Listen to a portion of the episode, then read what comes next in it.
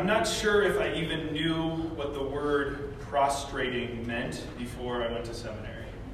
The same goes for the word genuflecting. Those words just made no sense to me at first. But these are words that are commonly used in Christian worship to mean lying face down, which is prostrating, or taking a knee, which is genuflecting. But I remember my first time prostrating. It was in this very space, kind of like right here, actually. Maybe some of you were here for that first time to see it. It was Good Friday about three years ago. And each Good Friday, we host a joint worship with Grace Episcopal. And for our Episcopal siblings, there are two things you do on Good Friday you prostrate before the cross, and you wear only a black cassock. All right, that sounded a little bit weird. Let me say it clearer. The black cassock wasn't the only thing we wear on Friday. We do have clothes on underneath. It's just meant to be a more stripped down service. Okay, wait. You know, I'm going to stop while I'm behind. So there I was with Reverend Amity Karuba of Grace Place, and we walk just out of this sacristy back here quietly in our black cassocks with clothes on underneath. And as we reach the foot of the cross where Amity has instructed me that we will prostrate ourselves, I am new to this whole liturgical move, so I've been kind of keeping my eyes peeking over at Amity to make sure that I'm moving in unison with her. And I follow her as we take a knee I have my eyes peeled to the side to make sure that after we fall and lay down on our bellies face down, that I get back up at the same time with Reverend Amity. So I had my focus on her this whole time because I wanted to get this right. But my mind in that moment decided to make a jump, and all of a sudden, I have the chorus of that Buffalo Springfield song, For What It's Worth, in my head. And I'm laying there face down, and the chorus that goes like this we better stop. Hey, what's that sound? Everybody look what's going down. That's like running through my head as I'm laying, kind of awkwardly, eyes peeled at Amity. And needless to say, I felt like my mind and my body and my whole presence was all over the place. But despite my fixation on trying to get it right and the simultaneously random earworm popping into my head, I can still remember a profound feeling I felt in that moment.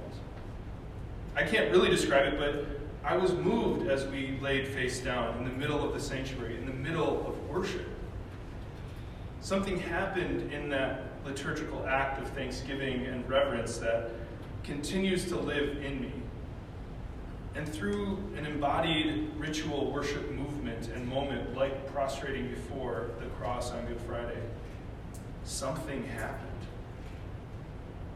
And I wonder if you have a similar story in your experience in worship.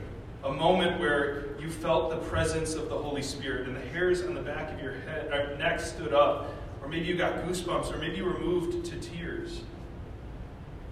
Maybe it's in moments like this that keep us coming back, reminding us that even if we don't feel it every single week, something is happening here.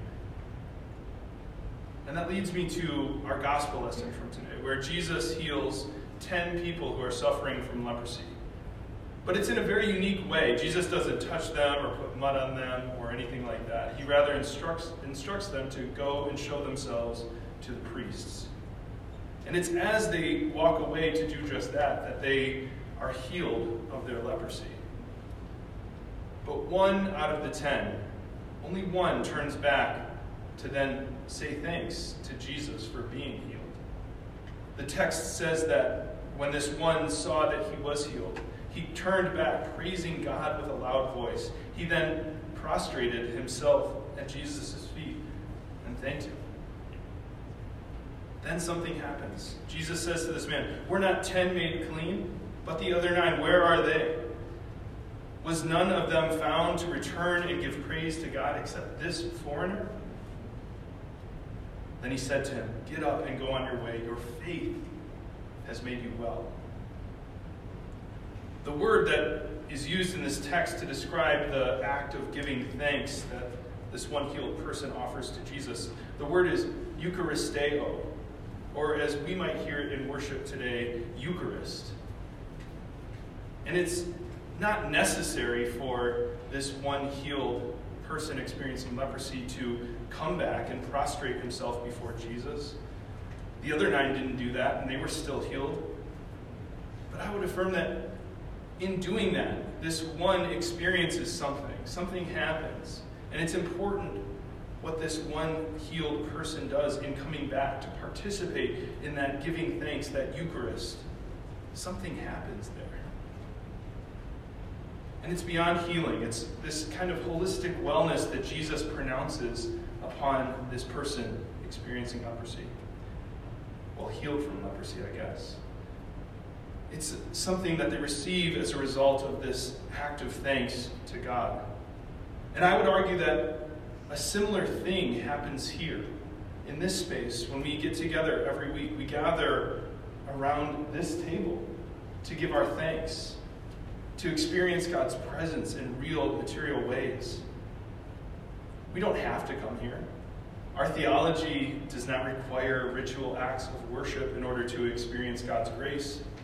And I'm sure we can think of a hundred other ways we could spend our Saturday nights. Yet, we are here like the one healed man who, in our gospel, returns to Jesus to say thank you, to sing, to pray, and to participate in this act of giving thanks, this Eucharist. And in that ultimately unnecessary but important, important act, something happens. Wellness is experienced, community is built, spirits are fed. Folks, something's happening here. But that's not to say that this is the only place where this something happens. We might see it out in the world in our everyday lives when somebody sends a thank you note, when somebody shares a sincere hug of thanksgiving after an act of generosity, or maybe even when somebody comes out. I was thinking about this last one this past week as we observed National Coming Out Day. And my social media feed it was flooded with stories of people coming to understand that their gender identity or their sexuality is something different than the cisgender heterosexual norm that was placed on them. That's really placed on all of us. And it was in these stories, they were stories of courage, stories of reconciliation, even messy stories of healing and wholeness. I was moved by all the stories and messages of support for folks who have come out, and even those who have not come out, because maybe it's unsafe, because maybe that person just doesn't want to, or maybe it's for some other reason altogether. One of the most moving things I think about this whole National Coming Out Day and these stories is that it was a day of giving thanks. Giving thanks for the ways in which God has created us and out or not, if you are having trouble giving thanks for who God made you to be, I want you to know that God made you on purpose. And when we can find it in ourselves to return thanks to God for making us fearfully and wonderfully, something happens in that thanks. Wellness, wholeness, and healing are given to us by God. So it's not just in worship that we give thanks, it can be in coming out. And coming out or not, but coming to a place where we love who God created us to be.